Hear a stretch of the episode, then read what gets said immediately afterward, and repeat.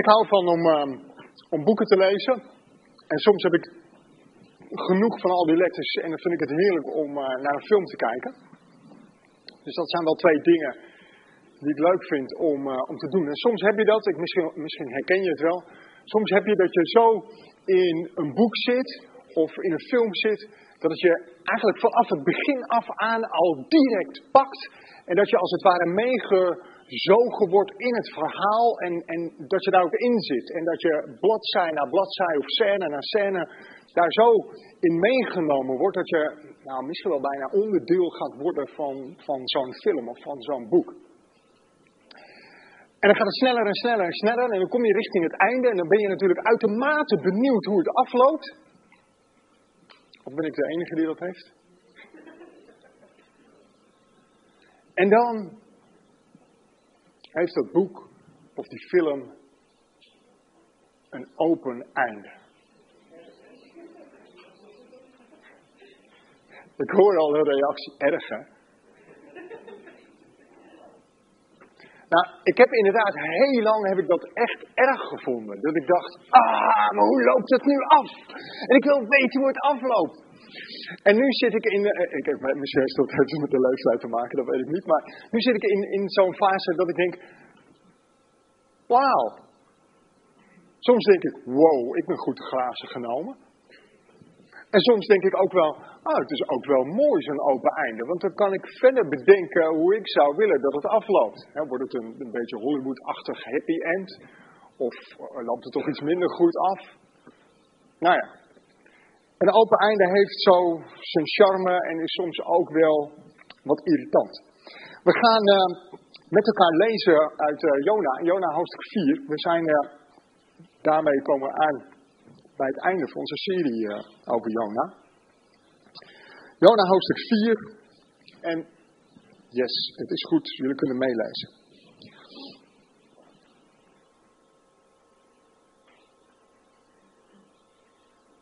Ik lees nog even het laatste vers uit hoofdstuk 3 daarbij ook. 3 vers 10. Toen God zag dat zij, dat zijn de inwoners van Nineveh, inderdaad braken met hun kwalijke praktijken zag hij ervan af hen te treffen met het onheil dat hij had aangekondigd. En hij deed het niet. Dit wekte grote ergernis bij Jona en hij werd kwaad. Hij bad tot de Heer, ach Heer, heb ik het niet gezegd toen ik nog thuis was? Daarom wilde ik naar Tarsis vluchten. Ik wist het wel. U bent een God die genadig is en liefdevol, geduldig en trouw en bereid het onheil af te wenden. Laat mij maar sterven, Heer. Ik ben liever dood dan dat ik zo verder moet leven. Maar de Heer zei: Is het terecht dat je zo kwaad bent? Nadat Jona Nineveh had verlaten, was hij aan de oostkant van de stad gaan zitten. Hij had er een hut gemaakt om in de schaduw af te wachten wat er met de stad zou gebeuren. Nu liet de Heer God een wonderboom opschieten om Jona een schaduw boven zijn hoofd te geven en zijn ergernis te verdrijven. Jona was opgetogen over de boom. Maar de volgende morgen, bij het aanbreken van de dag, liet God de boom door een worm aanvreten, zodat hij verdorde.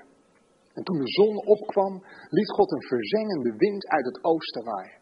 De zon brandde zo op Jona's hoofd dat hij door de hitte werd bevangen. Hij bad om te mogen sterven. Ik ben liever dood omdat ik zo verder moet leven. Maar God zei tegen Jona, is het terecht dat je zo kwaad bent over die boom? Jona antwoordde, ja, het is terecht dat ik kwaad ben. Was ik maar dood. Toen zei de Heer, als jij al verdriet hebt om die wonderboom, waar je geen enkele moeite voor het hoeft doen, en die jij niet hebt laten groeien, een boom die in één nacht opkwam en in één nacht weer verging. Zou ik dan geen verdriet hebben om Nineveh, die grote stad, waar meer dan 120.000 mensen wonen, die het verschil tussen links en rechts niet eens kennen, en dan nog al die dieren?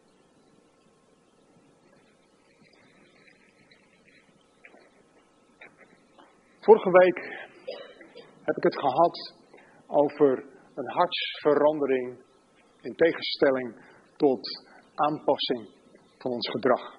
als we ons alleen richten op aanpassing van ons gedrag, dan kan dat frustratie in de hand werken, want we proberen, we proberen en het lukt niet en we raken gefrustreerd daarover. Een aanpassing van ons gedrag kan ook een soort van, zo heb ik dat genoemd vorige week, gradatie-christendom in de hand werken. Want, nou ja, jij bent hier en ik ben daar en we gaan direct vergelijken en er komt onderscheid. Echte verandering komt van binnenuit, heb ik gezegd. God wil ons hart. En missionair zijn betekent dat ons hart op dezelfde lijn ligt als Gods hart. En dit vierde hoofdstuk van Jona sluit het boek Jona af, sluit het verhaal van Jona af en het heeft een open einde. Het is alsof vanaf hoofdstuk 1 God een spiegel pakt bezig is om gaandeweg die spiegel op te poetsen, schoon te maken, glanzend te maken. En als we dan uiteindelijk bij hoofdstuk 4 uitkomen, dat God die spiegel voor ons houdt, zodat wij daarin kunnen kijken. Het heeft een open einde. God bereidt ons voor op het kijken in die spiegel. En met dat open einde ligt daar ook een open keuze. Denk erover na. Dit Reflecteer. Ga ermee aan de slag en kijk dan eens wat er gaat gebeuren. Laten we eens kijken naar Jona's hart. Jona is kwaad, geïrriteerd, geërgerd. Jona is, van, is boos vanwege die laatste regel uit hoofdstuk 3. God zag er van af hen te treffen met het onheil dat hij had aangekondigd. Hij deed het niet. En als we kijken naar Jona's hart, dan zijn er twee dingen die opvallen. In de eerste plaats is dat kwaad, boosheid. Jona is kwaad. En in de tweede plaats is dat zelfmedelijden. Jona is kwaad. Jona is kwaad omdat God genadig is. Hij is boos omdat God genadig is tegenover Jona's vijanden. Want dat is het. Nineveh, de hoofdstad van Assyrië. De Assyriërs, het volk wat de grote politieke en, en legermacht was in die tijd. De Assyriërs, een woest volk, een meedogenloos volk, een goddeloos volk vijand van het volk Israël. Gruwelijk volk. En als er één volk was wat totale verwoesting verdiende, dan waren dat wel de Assyriërs. De inwoners van Nineveh. Maar God doet het niet. En Jona, Jona is kwaad. En weet je, ik heb me even een testje gedaan. Ik was aan het lezen, aan het bidden, aan het voorbereiden, aan het schrijven. En op een gegeven moment heb ik eventjes mijn Bijbel en schrijfspullen wat verder op mijn bureau geschoven, mijn stoel naar achter. En ik dacht, ik ga een testje doen. Ik dacht, wie zijn mijn vijanden? Wie zijn mijn vijanden? Ik moest hard nadenken. Ik vind namelijk eigenlijk dat ik best wel aardig ben. Dan kwam ik tot twee. En bij de ene dacht ik, ah, dit is lang geleden, in het verleden, die persoon die zie ik niet meer, daar heb ik niks meer mee te maken. Dat, dat, ja, nou ja, goed, misschien zelfs vijand een te groot woord. Maar die andere was anders. Dat speelt. Hier en nu. Voor de goede orde, niet in de context van de gemeente, voordat jullie allemaal gaan denken, oeh, ben ik het? Nee, wees gerust, ik kan iets verder naar achter zakken. Het is buiten de gemeentecontext.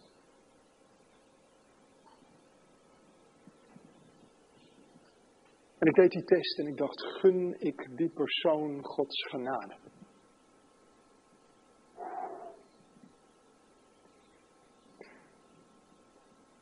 Weet je, soms kan zo'n fictief testje licht werpen op je eigen hartsgesteldheid.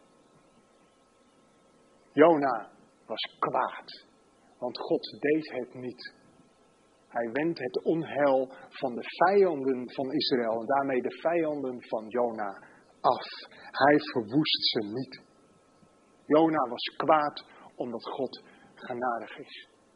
En naast die kwaadheid, die boosheid, zien we ook dat er zelfmedelijden in zijn hart zit.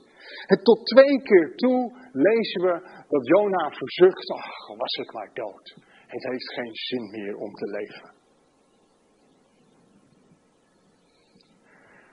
Het lastigste is, denk ik, als, als je vindt dat die andere persoon meer genade van God ontvangt dan jijzelf. Als jij misschien al een lange tijd met tal van problemen of moeilijkheden worstelt, en de hemel lijkt van koper, en dan opeens is daar iemand die, die genade van God ontvangt. Misschien wel veel meer genade van God ontvangt dan jij. En dat is moeilijk te verkroppen. Want waarom zij wel en ik niet? Waarom hij wel en ik niet? Hoe kan het dat iemand anders zomaar vergeven wordt? Maar ik niet.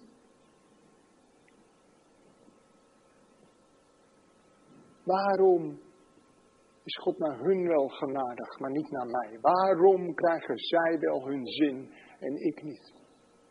En ik moest denken aan dat bekende verhaal, het verhaal uit Lucas 15, het verhaal van de verloren zoon. Ik moest denken aan die zoon, wiens jongere broertje de erfenis opeiste en hij ging naar het buitenland om het geld te verbrassen.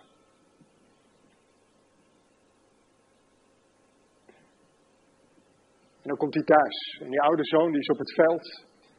Hard gewerkt, een hele dag. Misschien ook al in de brandende zon. En hij komt terug en hij hoort muziek. En er is feestgedruis. En hij vraagt, wat is er aan de hand? Ja, je jongere broertje. Weet je wel, die dat deel van de erfenis al opgeëist heeft en verbrast. Die is thuisgekomen. Je vader heeft een groot maaltijd, een groot feest aange, aangericht. Moest denken aan hem. En hij zegt het. Ik ken u al zo lang, vader. Ik ben al zo lang bij u.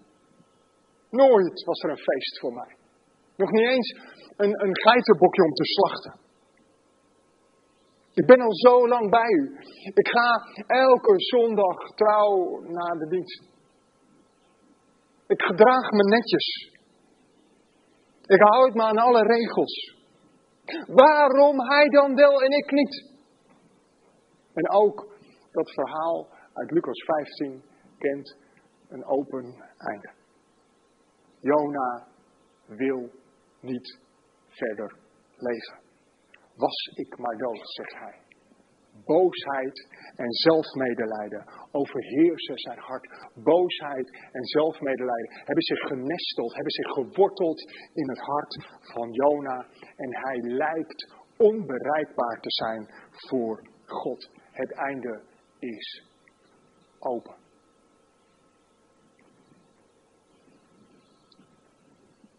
Gods hart daarentegen. Gods hart is anders. Gods hart wordt nota bene door Jona zelf beschreven. Genadig en liefdevol, geduldig en trouw. Ik wist het wel, zegt hij. Het is een verwijt. Het is een verwijt van Jona. Het is een verwijt over de goedheid van God. Dat hart van God, genadig, liefdevol, geduldig en trouw. Dat hart van God betekent niet dat alles maar kan of alles maar mag bij God. Het betekent ook niet dat als jij maar vraagt, dat God dan wel draait. Het betekent ook niet dat jij altijd je zin krijgt of dat je God voor jouw karretje kunt spannen. Nee, dat God genadig en liefdevol, geduldig en trouw is, betekent dat Hij de bron van ons leven wil zijn. De bron van ons bestaan. Dat Hij degene is bij wie je altijd terecht kunt. Als je moe bent.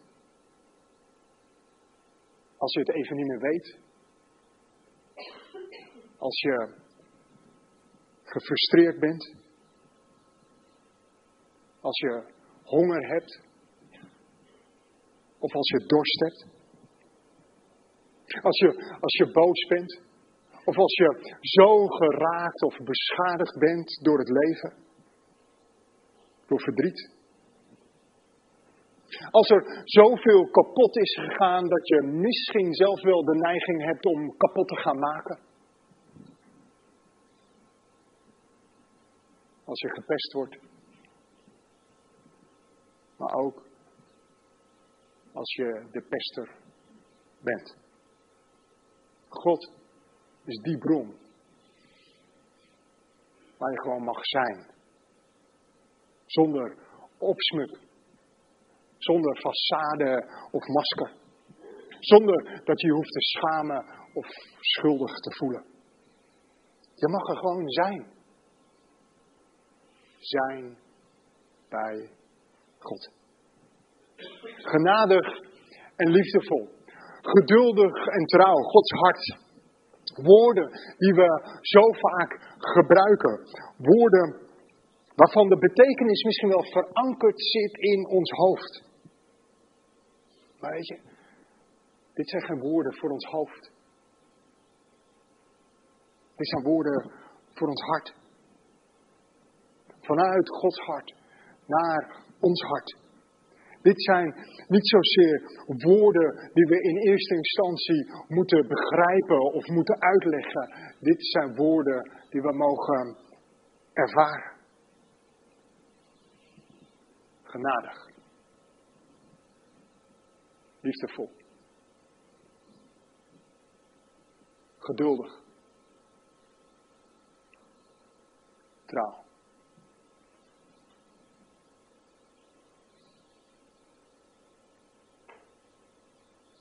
Het boek Jona telt maar vier hoofdstukken.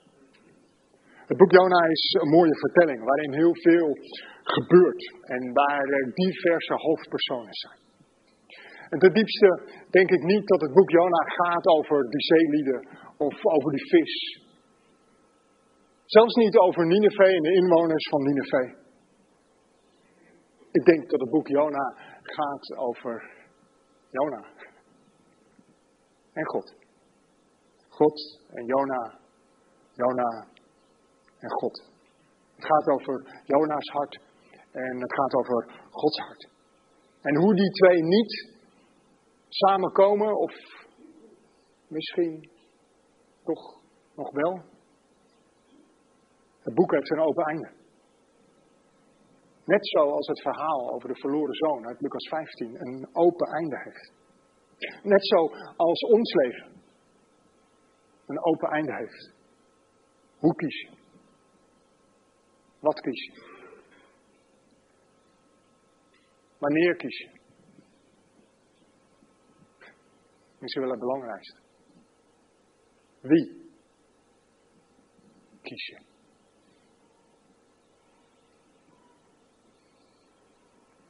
En ik denk dat er, dat er ook diepere theologische vragen liggen in dit boek en, en, en tussen de regels door misschien wel. het verhaal van Jona en God. De vraag van Jona en God en hoe het verder gaat, is misschien ook wel de vraag van hoe het uitverkoren volk Israël omgaat met niet-Joodse gelovigen. De vraag hoe de fariseeën en de schriftgeleerden omgaan met Jezus. Die eet met zondaars en tollenaars, die omziet naar de outcast. De vraag hoe wij christenen omgaan met niet-christenen. En daar raakt precies het boek Jona de kern van een gemeente met missie of van missionair gemeente zijn. Weet je, ik kan wel honderdduizend dingen verzinnen die we zouden kunnen doen. Om actief te zijn in de buurt, in de stad, om missionair actief te zijn, om present te zijn, om aanwezig te zijn, hoe je het ook wilt noemen. Honderdduizend dingen. En we kunnen van alles bedenken. En we kunnen van alles voorbereiden. En we kunnen van alles geven. En we kunnen het perfect doen. We kunnen het misschien wel tot in het volmaakte toe uitvoeren. Maar als er geen ruimte is in je hart voor Gods genade,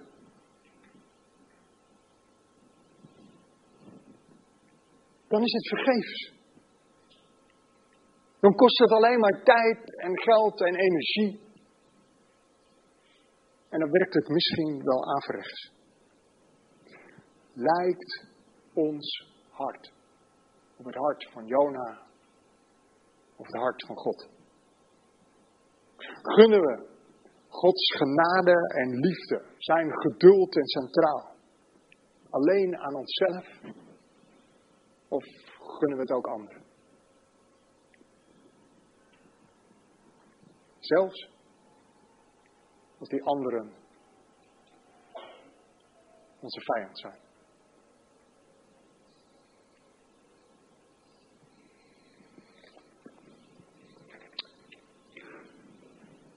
Ik sluit af met een verhaal. En eerlijk gezegd, ik weet niet of het echt gebeurd is. Ik, heb geen reden om eraan te twijfelen of het echt gebeurd is of niet. Maar ik las het een paar weken geleden. Uh, een voorganger in Amerika. En um, ja, dat weten we. In Amerika is alles groter. en uh, hij is voorganger van een grote, van een grote kerk. Ik heb even ook zitten googlen en met filmpjes bekeken en het, ja, het was echt wel groot. Ook wel echt Amerikaans. En hij schreef in dat verhaal over uh, een paasdienst. Hij zegt, het was een fantastische dienst. Het was ontzettend mooi. En ik stond te preken en te doen. En ik gaf alles wat in me zat. En ik eindigde met een oproep. En mensen kwamen naar voren. En zegt ik was, ik was helemaal leeg. Ik was moe. En er kwamen andere mensen bij om te bidden en te praten met ze. En ik ging, ik wist wel zoals, ja, nou, het podium was iets groter. Maar ik ging op de rand van het podium zitten. En de mensen bleven maar komen. En ik was overweldigd door Gods grote trouw en genade die hij daar liet zien. En ik zat daar op het podium. En ik maakte mijn stopdas wat los. En toen was er een man op de derde, vierde rij van voren, die met zijn ogen mijn aandacht trok. En hij zag er niet uit. Het was een zwerver. Het leek wel alsof hij vijftig was. En hij maakte aanstalten en zijn ogen raakten mijn ogen, zo schrijft hij. En hij kwam naar voren. En de man die kwam naar voren en, en ik dacht, weet je, er zijn wel vaker zwervers in de gemeente. En die komen dan misschien voor een goede koffie straks. En, en voor wat geld. En ik dacht eigenlijk, weet je, joh, ik, ik kijk even of ik een paar losse dollars in mijn zak heb. En die geef ik aan. En die man die kwam dichterbij en dichterbij. En hij zegt, en toen rook ik hem. En hij ging naast me zitten op het podium. En toen rook ik hem nog beter. Dus ik maakte een praatje. Ik zeg, joh, hoe heet je? David. Oké. Hoe oud ben je? Nou, ik ben 32. En hij lachte. Ik zag hem maar drie of vier, vijf tanden in zijn mond zitten. Ik zeg, waar heb je geslapen vannacht? Ja, ergens achteraf, onder een brug, wat karton, een krotje. En elke keer als ik iets vroeg aan hem, dan draaide ik eventjes mijn hoofd weg, omdat de stank wel echt heel ernstig was. En hij zegt, en terwijl ik zo een praatje maakte, zocht ik in mijn broekzak naar wat dollars. En ik had een, een, wat dollars in mijn handen, wat briefjes. En ik wilde het geven aan David. En David prikte zijn vinger op mijn borst en hij zegt, ik wil jouw geld niet. Ik wil die Jezus waar je over sprak.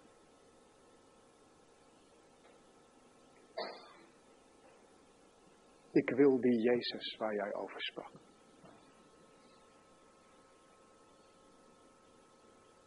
En hij vertelt verder.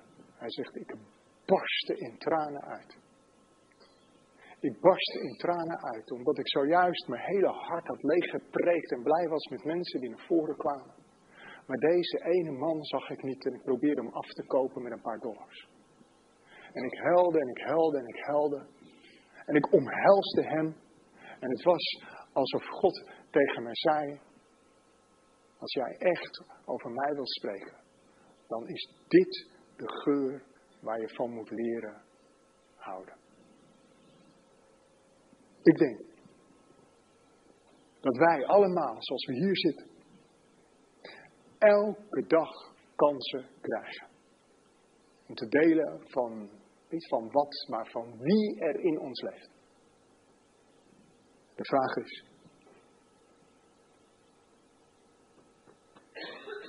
is jouw hart er klaar voor? Is jouw hart er klaar voor? Laten we bidden samen.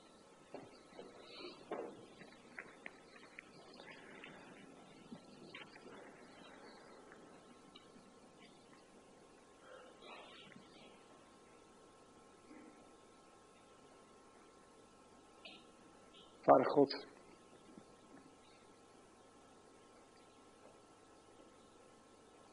Vader, ik hoor mezelf die vraag stellen en het komt keihard bij mij binnen. Heer, en ik moet beleiden dat zo vaak mijn hart er niet klaar voor is. Ik moet beleiden, Heer, dat het, dat, dat zo vaak, of misschien wel altijd, wil dat het gaat op mijn manier. Op mijn tijd. En dat het ook lekker ruikt. Maar vader, leer mij en leer ons als uw gemeente. Om steeds dichter tegen uw hart aan te schurken. Leer mij en leer ons als uw gemeente om open te staan voor uw genade en liefde, voor uw geduld en uw trouw. En open onze ogen om de gebrokenheid en het verlorene van deze wereld te zien. En niet alleen te zien, maar om het te omarmen. Om ermee op te trekken. En om er te zijn voor die mensen die u op ons pad stuurt. Zo eenvoudig is het hier.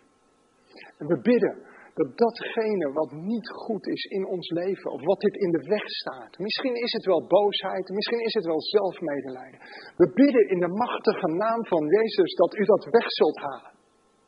Dat u dat zult verbreken. En dat we het mogen beleiden als zonde zodat er ruimte gaat komen voor uw Heilige Geest om te werken. In en door ons. In deze plaats, in de omgeving waar u ons gesteld heeft. Misschien wel in de eerste plaats in ons eigen gezin. Heer, en we bidden dat u zo uw koninkrijk zult bouwen. En dat uw naam verhoogd en verheerlijkt mag worden. In Jezus' naam vragen we dat. Amen.